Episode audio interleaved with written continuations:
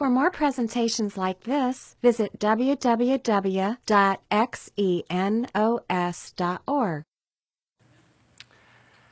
Yeah, so we're in Second Corinthians. It's been a couple weeks. We were in chapter 4 last time. We were talking about this issue of how to let God's Spirit work through us to love others. We were talking about how as we walk with God, as we grow with God, God wants to work through us, but it's His adequacy, it's His power that works through us. And we have a funny way of getting in the way of God working through us. The, the things of greatest value, of, of, of true power that we can bring to the table are letting the power of God work through our lives. And so we talked about it in terms of just saying yes to God. How do we depend on God? We follow His leadership. We look at and study His Word, we pray, and we respond to the leading of the Holy Spirit. And when God asks us, we, we say yes, even when it's scary, even when it's uncomfortable. That a part of letting God work through us is learning how to persevere through suffering. That suffering, while is not fun by any stretch of the imagination, and we're not ascetics, we don't go out looking for suffering, but that we understand that suffering is a part of living in a fallen world, whether you're following God or not but that God promises that He can use our suffering to refine our faith, to hone us, so that we can be more useful for Him.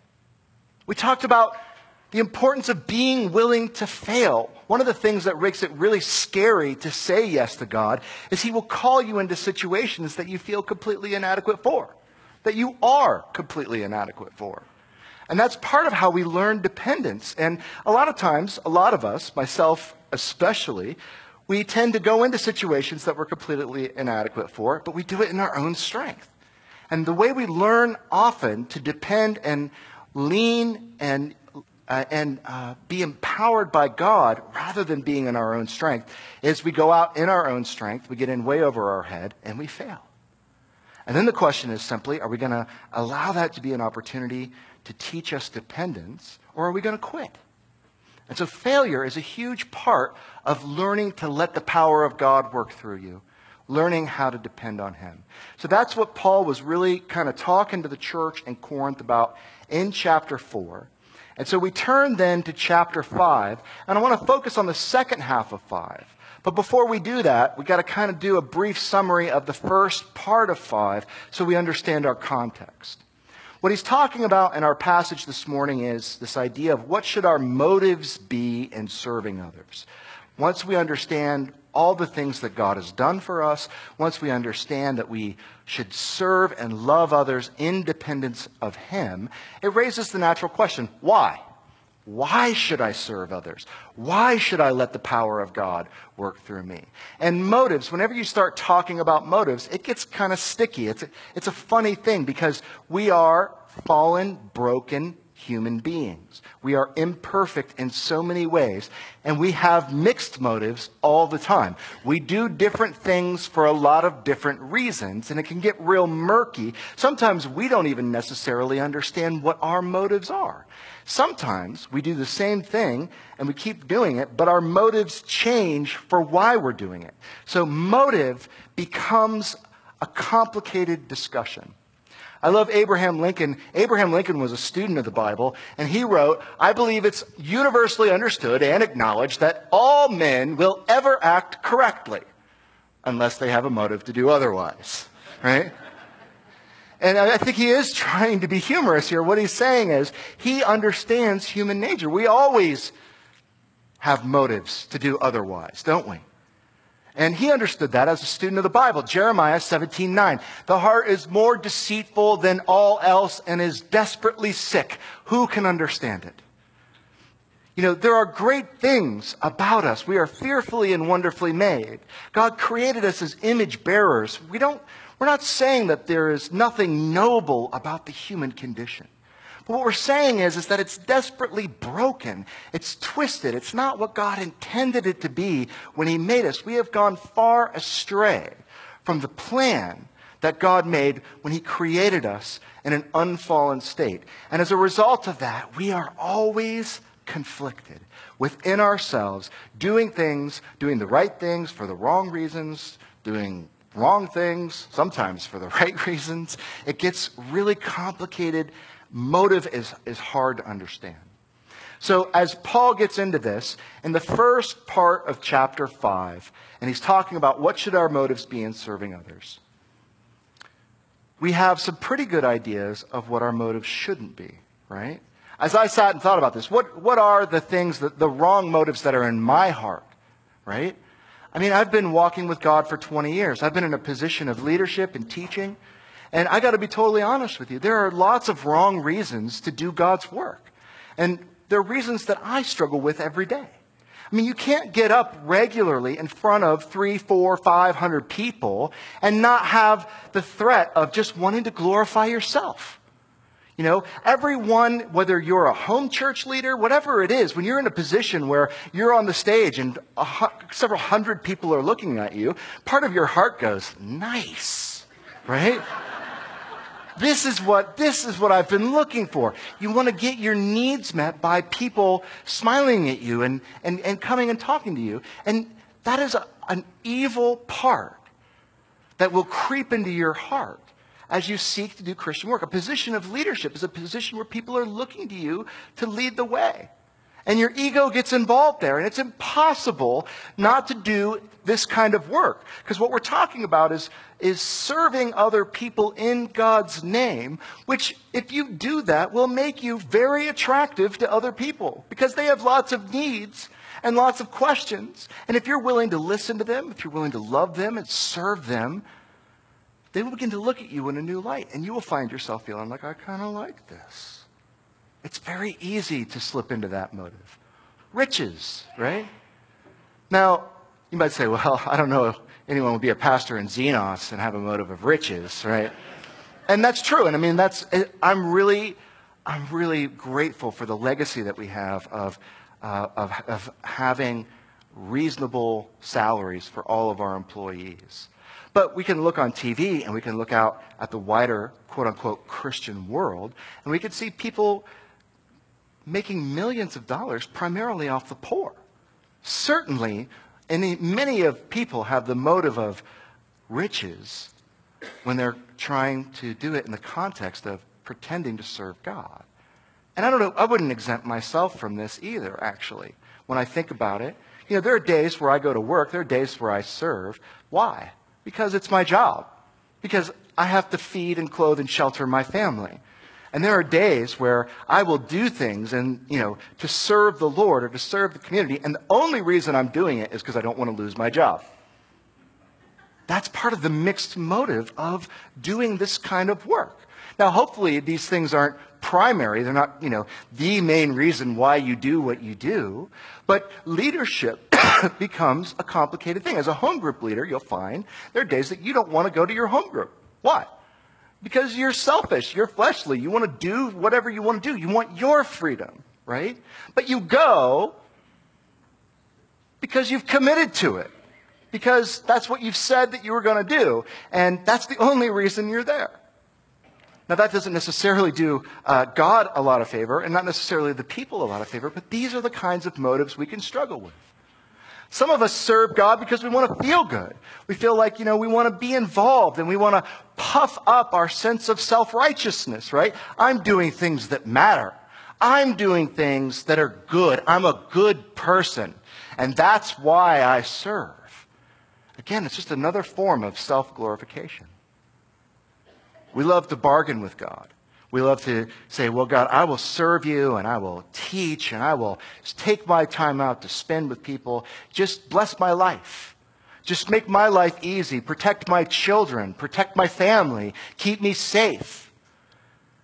And that is a motive that we are going to struggle with. We are dark, selfish, broken human beings who are trying to serve God but we have all these other things that tend to get in the way and that are constantly there. I haven't met anyone who's so far along in their walk with God where they've said, you know, my motives are pure all the time. And if they did, I definitely wouldn't believe them. I would, I would beware of that person at that point if that was what their attitude was. So, Paul is discussing in this passage what our motives should be. But he does so in the context of the great things that God has already done. one of the incredible things that you really have to own if you want to be used by God, if you want to walk with God as a Christian believer, is you have to rest in the secure knowledge that God has already loved you, forgiven you. He died for you on the cross in the person of Jesus Christ, and you are guaranteed a place with Him in eternity when you receive Christ. We don't do this to earn God's love. We do it as a response to the free love that God has already given. And so he talks a lot about that kind of stuff in 2 Cor 5, 1 through 8. He talks about the fact that we know as believers that our true home is with God. That this life, this mortal coil, this experience is a temporary experience. That if you're an eternal being, you ex- begin to exist at the moment that you're born, but you continue to exist in eternity future. your body will, will age and decay and die, but you will continue on. And the promise for those who are in Jesus Christ is that that eternity is with Him, where He has eliminated all pain, all evil, all suffering. And that hope that promise, the assurance of that, not just the, the, the, idea that, well, that might be something that possibly happens in the future, but that is, you have won at the game of life. No matter how bad things get here, no matter how far off track, no matter how terrible and painful they are in this life, eternity and paradise is waiting for you with God. And he emphasizes that. He emphasizes that God has given believers his spirit as a promise of what is to come. That God doesn't just say this, he doesn't just make this promise, but that he comes and literally gets involved. He indwells you as a believer in Jesus Christ with his spirit and he says that that is a promise let's look at that verse 2 corinthians 5 5 now he who prepared for us this very purpose is god who gives us the spirit as a pledge and what he's saying here is, is that when we receive Christ, the Spirit of God comes and takes up residence within us, and it begins having conversations with us. It begins empowering us and leading us. And when we sense the leading of God's Spirit in our lives, we are supposed to look at that and say, this is a part, this is a down payment of God's promise of eternity future, that He wants to be with me. So that we can have confidence that God is a God who keeps His promises. And finally, in verses 6 through 10, he talks about the full blessing and vision of God's plan is yet to come. That we live in what theologians call the already not yet tension of the kingdom. That God has begun transforming us and transforming his followers, his church. But that it's a process. And that eventually what will happen is the Lord will come back and he'll set everything right and we'll live in the fullness of God's whole plan for the human race. But for right now, we see pieces and aspects of those promises being fulfilled. And we can live in the hope and in the assurance of eternity future. So now we're ready to talk about motives and let's start in 2 Cor 5, 9 through 11.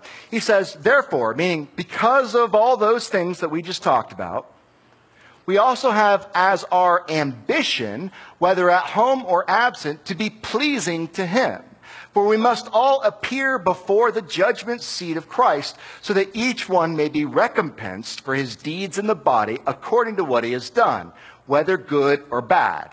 Therefore, knowing the fear of the Lord, we persuade men, but we are made manifest to God, and I hope that we are made manifest to you also in your consciences.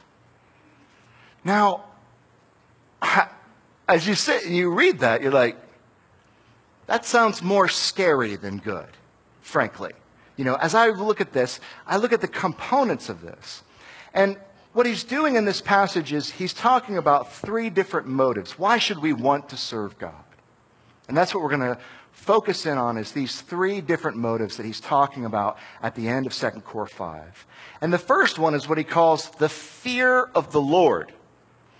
And that sounds like something that we're all very familiar with. It sounds like, you know, the hell and brimstone preacher, these jerks that, you know, get up and they try to motivate people by fear. They paint God as though he's got a gun to your head. And if you're not good and you don't do what he wants, he's going to pull the trigger.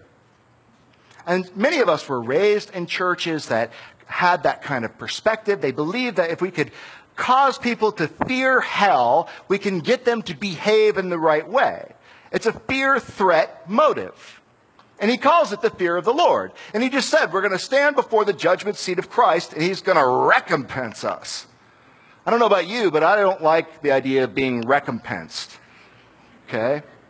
And so you look at that stuff and you say, well, you know, here we go. Here's the church, you know, trying to control people by threatening them with the spiritual boogeyman. And so we have to really grasp this. Of the three motives we talk about, I'm going to spend the most time working on this one because it's so crucial that we understand accurately what Paul means when he's saying this. He says in verse 9, our ambition is to please him, that we want to please God. That that's something that drives us. That's a motive that we have. Each person will appear before the judgment seat of Christ and be recompensed for God for, for good and for bad, and that we need to know the fear of the Lord. So the question is, is what does he mean when he says, says these things? Let's not find a way to fit it into our presuppositions or what we would like it to say. Let's try to figure out through good interpretation what it is that Paul means to say. And this raises all kinds of questions, doesn't it? Is fear a way that God wants to motivate us? That would be the primary question that I think that we need to ask. Is that what it means? Is that what Paul is meaning to say? That we should be trembling and scared and looking around every corner and trying to do good things because God's going to get us? Is that what he means? Well, good interpretation, the rules of good interpretation, when we say, I want to understand what this author means, is to look at what he's saying in the context. What has he said before this? How does what he say here fit in the logical, rational flow of what he's been saying? And that becomes very important because we just talked about all the things that chapter in chapter 5 verses 1 through 8 that he said right before he said all this stuff and what was it that God has a plan for you, that God has already loved you, God has already forgiven you, God has already given you a spirit, his spirit is a pledge, and you are guaranteed as a believer in Jesus Christ to live in this eternity future. So how does that fit with the idea that God wants us shaking in our boots under fear? That's a pretty good question. We have to reconcile, you know, if you take uh, Bible as literature in college, they'll tell you about these many biblical contradictions, right? And the people are always saying the Bible always contradicts itself. Well, if it's from God, it actually can't contradict itself. Because God cannot lie according to Scripture. And if the Bible is God's Word, then it has to fit together. And we say, well, I guess, you know, we have a problem here. And not really. Not if you understand this properly. You also have things like earlier in the same letter, the same author to the same audience on the same occasion said things like this. 2 Corinthians 1, 3 through 4. Blessed be the God and Father of the Lord Jesus Christ, the Father of mercies, the God of all comfort, who comforts us in all our afflictions so that we will be able to comfort those who are in any affliction with the comfort with which we ourselves are comforted by God. Does that sound like a God who wants to put a gun to your head and say, Obey me or I'll pull the trigger? How can he be that and the God of all comfort? So you look within the book itself and you find he cannot mean fear of hell. That is not what he means then you can broaden out and you can compare what he's saying here to what other books of Scripture say as well. Because if the source of this is, as it claims, from the Creator God of the universe, it has to be consistent with itself. And so we find passage after passage. Things like 1 John 4, 18, 19. There is no fear in love, but perfect love casts out fear. Because fear involves punishment, and the one who fears is not perfected in love. We love because he first loved us. So fear God, but perfect love casts out fear. And these have to be reconciled together. We have passages like Hebrews 4:16. Therefore, let us draw near with confidence to the throne of grace so that we may receive mercy and find grace to help in time of need. God's attitude towards us is we are his children, we are much beloved, and we can go running into the throne room of God and crawl right up onto his lap because he's dad. Yes, he is the Alpha and the Omega, the all powerful creator God of the universe, but your family does that sound like he wants you trembling, trembling in fear? Not at all.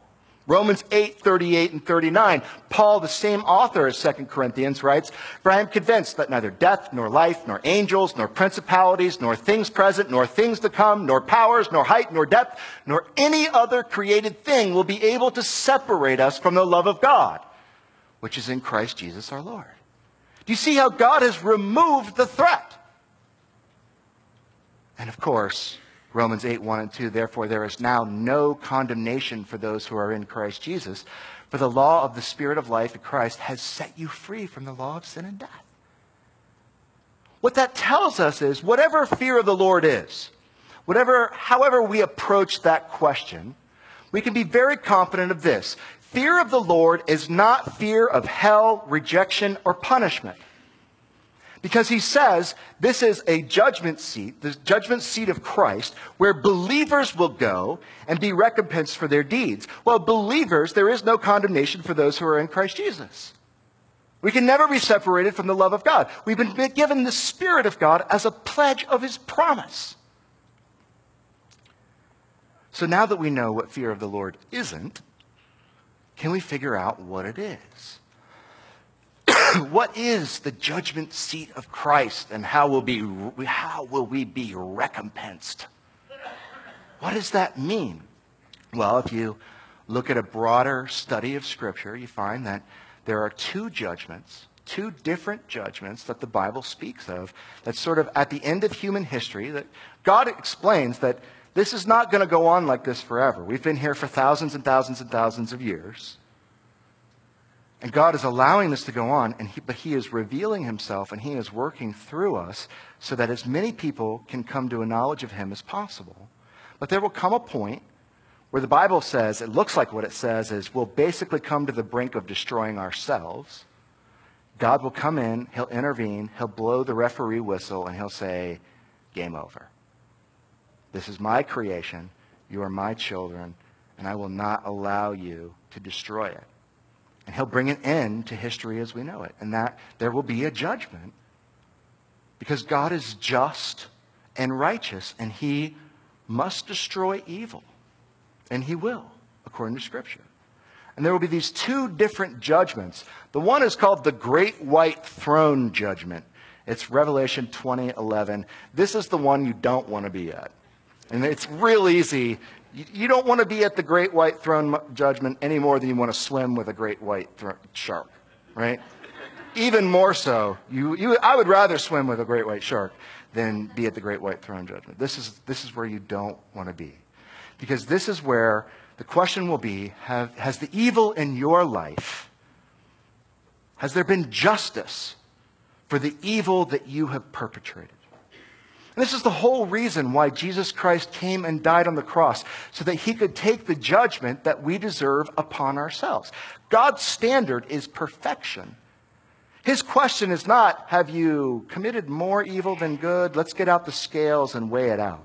That's not how the God of the Bible works. The God of the Bible says, have you committed evil? If that's the case, then you deserve judgment. The wages of sin is death. And we all have sinned. The Bible says all have sinned and fall short of the glory of God. So we are all under that judgment. We all deserve to go before the great white throne and be condemned by our Creator. But He came in the person of Jesus Christ, and He died for us so that He could take our place. It says literally, the wrath of God was poured out on Jesus, who had no sin. He who knew no sin became sin on our behalf so that we're left with a choice. We can still choose. God doesn't force us into a relationship with Him, He doesn't force us to receive this gift. We can choose and say, I am a self made man. I am a self made woman. And I will stand before you, God, on my own merits, and I will take whatever judgment I deserve. That's the bad thing to do.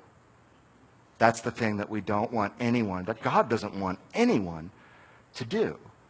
Because he will honor that choice. He believes so much in free will that he will let you make that choice. Or you can stand before God and say, Jesus died and took the punishment that I deserve. And so you don't even go to the great white throne judgment because you have been reconciled to God by the blood of the Lamb. And that's the difference at the great white throne judgment is that believers are not judged there. Then there's what's called the judgment seat of Christ. This is referred to often as the Bema seat judgment, which is the word Bema is just the, the, Greek word that's being translated as judgment here. And it has a different connotation completely. Everybody there is a child of God. Everybody there has the Spirit of God. And everybody there is going to heaven because Jesus died for them and they received it as a free gift. But what will happen is, is their faithfulness will be examined. What they did with what God gave them, what they did in their time here on earth, will be rewarded if they were faithful and in the ways that they are faithful. So we're there as God's children already accepted and forgiven. And the question will be, is what good stuff did you do that I can reward you for? God likes to reward those who follow him. And that is what Paul is talking about here when he talks about the fear of the Lord and when he talks about standing before the judgment seat of Christ. He's talking about the Bema seat. Paul talked about this in 2 Timothy 2 or 4, 7 through 8. He said, I have fought. This is, this is Paul talking about his looking forward to the Bema seat judgment at the end of his life. He's about to die. He's writing to uh, a young man who was like his son. And he says, I have fought the good fight. I have finished the course. I have kept the faith. In the future, there is laid up for me the crown of righteousness, which the Lord, the righteous judge, will award to me on that day, and not only to me, but also to all who have loved his appearing. The Bema Seat judgment is something to look forward to, where God will put his arms around you and say, Well done, good and faithful servant. Jesus told a parable of the talents in Matthew 25, 21, which seems to be a, a, it's a parable, but it's a description of what this, what this evaluation will be like. He says in 25, 21, his master said to him, Well done, good and faithful slave. You are faithful with a few things. I will put you in charge of many things. Enter into the joy of your master. And that is a motive that we should live for a motive that we should live for, a motive, something that can motivate us to serve, is to please God and live consistently with His truth. Proverbs 15:33. Notice how I'm jumping around to all these different places in the Bible because I want you to see the consistency of how these things are talked about. Old Testament, Proverbs 15:33. The fear of the Lord is the instruction for wisdom, and before honor comes humility. What is he talking about when he says fear of the Lord? He's talking about living God's way, agreeing with God about what is right, the way things are, respecting God's truth, and living as though spiritual things matter most. That's the fear of the Lord. Not trembling that we might go to hell if we don't do the right things, but having a, a sober, earnest understanding that God's ways are great, that we respect God, and we want to live consistently with the path that He's laid out for us. That's what the fear of the Lord is. Wiersbe, in his commentary on 2 Corinthians, put it this way The term judgment seat comes from the Greek word bema, which was the platform in Greek towns where orations were made or decisions were handed down by rulers. It was also the place where the awards were given out to the winners in the annual Olympic Games. That's the Bema Seat judgment. We're in the middle of the Olympics right now. The Olympics is the Bema Seat is the podium, right? And some will get silver, and some will get gold, and some will get bronze. But no one gets destroyed, right? you did so terrible that we're going to kill you, you know? It's a place of reward where there will be different rewards for different levels of faithfulness, but no one will be rejected there. It's important that we understand that. He says the judgment seat must not be confused with the great white throne from which Christ will judge the wicked. Because of the gracious work of Christ on the cross, believers will not face their sins, but will have to give an account of our works and service for the Lord. What we do or don't do matters, even though we are going to eternity with Him. The fear of the Lord, then, is the promise of future reward, which raises the next question. We might say, well, is that really a proper spiritual motivation? Isn't there sort of an inherent greediness to that? I'll serve God so that I can get stuff in eternity, right? And we have this whole thing. We have a critique against materialism. Don't live for things. Don't live for power. Don't live for success. Don't live. And, but the reason we critique all those things on this earth is because they're all temporary. They're going to be destroyed. Live for that eternal stuff that you're going to get and get to keep forever. Live for that reward. Is that proper? Well, God certainly thinks so. God is offering that over and over and over again as a demonstration of the kind of reasoning that we should go through. Why should I live for th- spiritual things? Because I want to lay up my treasure in heaven, as Jesus says. I want to invest in things that will not be destroyed. And that's the idea of the fear of the Lord. Paul was certainly motivated as he talks about running the race and buffeting his body and persevering through suffering. A big part of what he talks about is, I can't wait because I'm laying up my treasure in heaven. And I want to, I want to hear that. I want to get that crown and that wreath and that laurel. And I want to hear that, well done, good and faithful servant. He lived for that. Yes, it is okay. It is good to be motivated by pleasing God and the hope of future rewards. Doing things that please God is a great way to express our love and our gratitude for Him. That is a proper motivation, a good motivation for us to want to serve. And that's what he's talking about when he's talking about fearing the Lord. The second motivation he talks about is the greatest motivation it's the love of God. Not so that God will love us, but because God loves us. And again, we have to understand the difference between that. 2 Corinthians 5, 14 through 17. For the love of Christ controls us, having concluded this, that the one died for all, therefore all died. Talking about Jesus' death for us. And he died for all so that they who live might, not, may, might no longer live for themselves, but for him who died and rose again on their behalf. The fact that Jesus died for us and loves us enough to adopt us, to, to heal us and forgive us of our wickedness with no strings attached, becomes an incredible motive for being involved in God's work. What better motive can there be than when you know that someone loves you then of course you're pleased, you're motivated to please them. This last Friday was my daughter Lexi's 13th birthday. And we've had a crazy run. I mean, we went on a, we went out uh, to Glacier National Park for a week, had a great time, good family time, but we hiked, you know, over 30 miles during the time we were on that trip. So it's one of those things where you, you know, you go on a trip and your body is broken. You know, you're, you're, you're not more relaxed. You're just wasted physically, right? And then we spent a week studying this church in Idaho that uh, has some really cool things going on, and we'll be sharing more about that. But we spent some time uh, investing there. And so we were gone almost two and a half weeks flew home. Our flights got delayed. Got home at 2:35 a.m. You know, on Wednesday.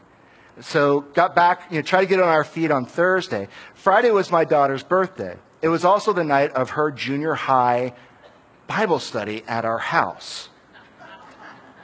Also, my wife has just started her new job as a Columbus Public School teacher, and it happened to be the day that our new puppy was arriving.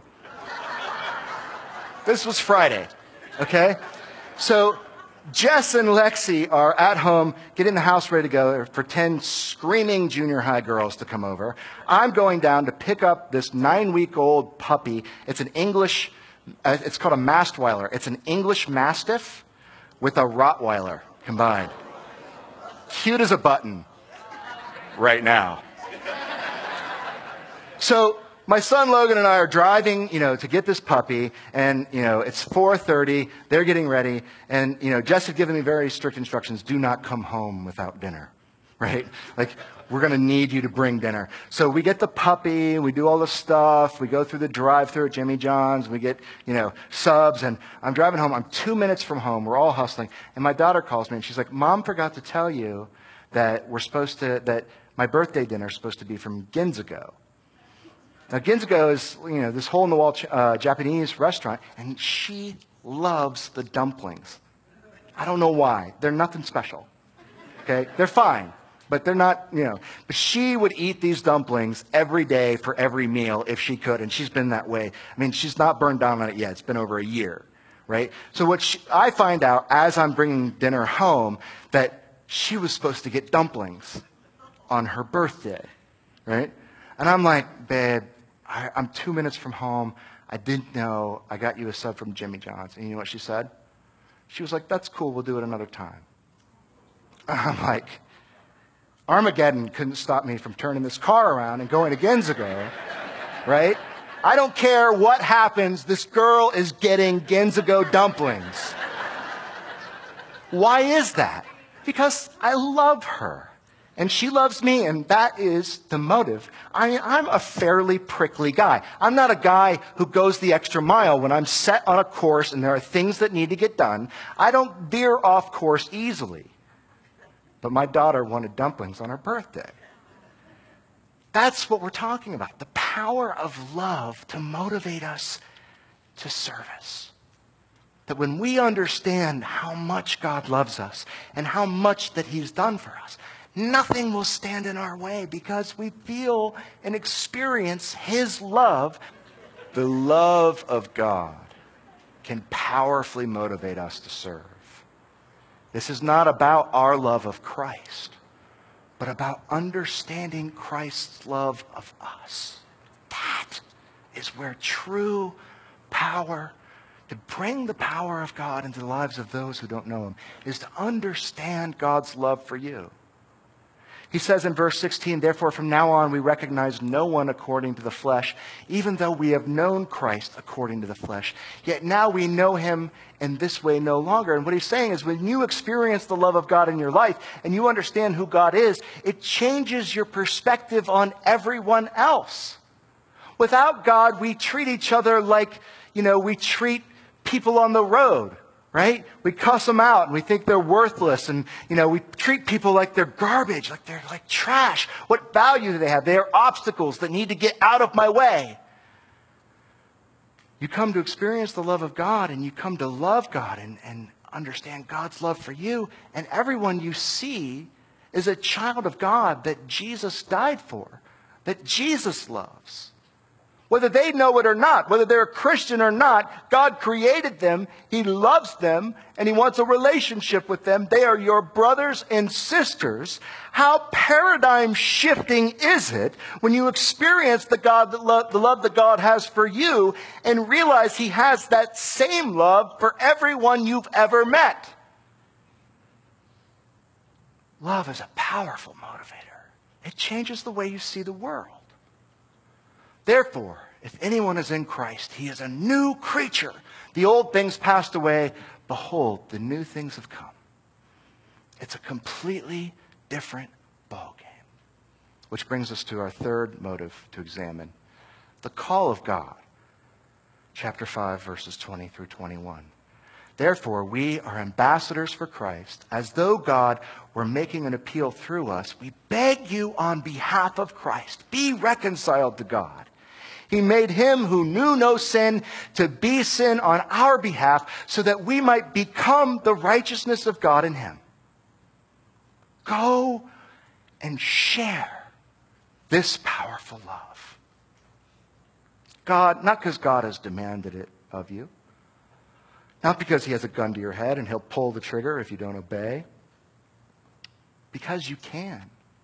Because he has given us the sweet gift not only of salvation, but of being involved in his work. It's the family business helping people get saved. And we're all a part of it when we come into Christ. You are grafted into that family of God and that work that He wants for us to do, where He wants us to represent Him, not ourselves. God took away the judgment that we deserve. He asks us to receive Him. He comes into our life, and He wants us to use others, to, to be used by Him to show others His love. That is what He's talking about. So when God asks this call of God, what is your answer going to be as a child of God? Not out of obligation, but out of desire. When God asks, is your answer yes? Because He's God. Because He is the all powerful creator God of the universe who owns all things, and He's asking you to be His representative. Because He's worthy, because He's not a grumpy old man who hates fun, because He is a loving, compassionate, incredibly merciful, righteous, and just being that is worthy of our lives' devotion. Because you love Him and because you are loved by Him, your answer should be yes.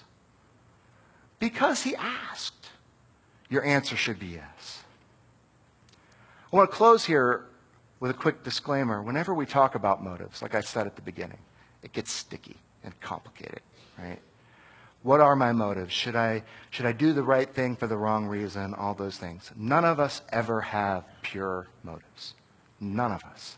We are all, as believers, yes, we have the power of God, we have the Spirit of God, but we still have these earthly vessels that are filled with corruption. And we never have pure motives. And there's a danger in over examining your motives. As you think about this, you know, you might be thinking, oh my God, if you knew my motives, you would just know, oh, phew, you know, I never do the right thing for the right reason. Well, you're like the rest of us.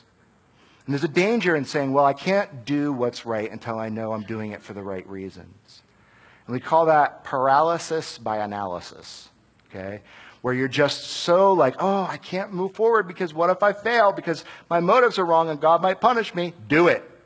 If it's, if it's consistent with God's word, do it. And if you fail, then you will learn dependence. And you will learn, God will reveal to you what your true motives are so that you can accept His forgiveness, His grace, and you can continue to grow. I think this verse sums up this issue the best in Psalm 139, 23 to 24. David says, Search me, O God, and know my heart. Try me and know my anxious thoughts, and see if there be any hurtful way in me, and lead me in the everlasting way. This is a position of faith. This is a position of dependence and strength where you're saying, I'm worried about my motives and I don't know, they may be mixed, I don't know what's going on. Just turn to God and say, God, if I have motives that I'm not even aware of, will you deal with it? Will you reveal it? And I know that I've been forgiven and help me grow. Help me become a person who is more and more motivated by your love, even while I have all these other selfish motivations in the process. And you can know, you can be confident that that's the kind of prayer that God always answers. Being ambassadors for Christ. So, what does it look like to be an ambassador for Christ? That's what we'll talk about next week in chapter 6. Um, we have a new Scripture Typer verse for chapter 6. If you guys are following along, we're having a lot of fun with that. It's been really cool. That uh, great app for Bible memorization. It's 2 Cor 6. Uh, 2. Yes, Second Cor 6 2. It might be 2 and 3. Um, obviously, I haven't memorized it yet. Thanks, God, for your consistent love. Thanks that your truth and your character is utterly reliable, that your promises to us are guaranteed, and that you change not only our hearts as we come to understand how you love us, but that you change the way that we see each other. We will continue on from here, from this, this moment, this morning, uh, and we will continue to fail. And we will continue to have mixed motives, and we will fall short. But we want God to grow. And we want others to experience what we have experienced in you and for them to have their eyes open to the incredible possibility of real love, real relationship, and real community. And we just pray, God, that you'll ever sharpen our ability to demonstrate that and provide it for those in our family and in our lives. Amen. This study was recorded at Xenos Christian Fellowship and is copyrighted. You may freely copy and distribute it as long as you keep it intact and do not sell it.